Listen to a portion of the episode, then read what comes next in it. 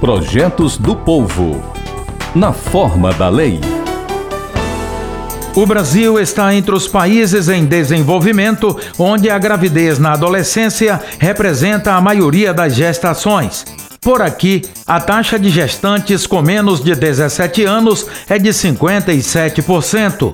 Em países da África subsaariana, a taxa passa dos 60%.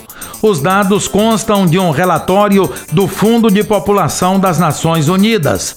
O estudo aponta ainda que no Brasil, além de altos níveis de gestação infantis, a tendência tem sido de aumento ao longo do tempo.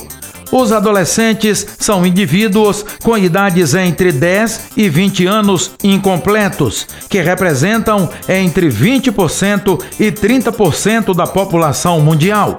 Estima-se que no Brasil essa proporção alcance 23%. Segundo a Organização Mundial da Saúde, a gestação nesta fase é uma condição que eleva a prevalência de complicações para a mãe, para o feto e para o recém-nascido, além de agravar problemas socioeconômicos já existentes. Instituições internacionais alertam para a importância da informação e da educação integral em sexualidade como ferramentas de prevenção à gravidez precoce.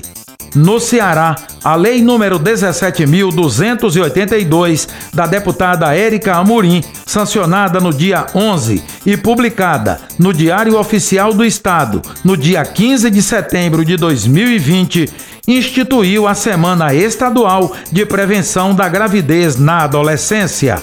De acordo com a lei, a primeira semana do mês de fevereiro de cada ano fica reservada para a divulgação de informações sobre medidas preventivas e educativas que ajudem na redução da incidência da gravidez nesta fase da vida. Fique atento. A Rádio FM Assembleia está com você no centro das discussões em apoio aos seus direitos.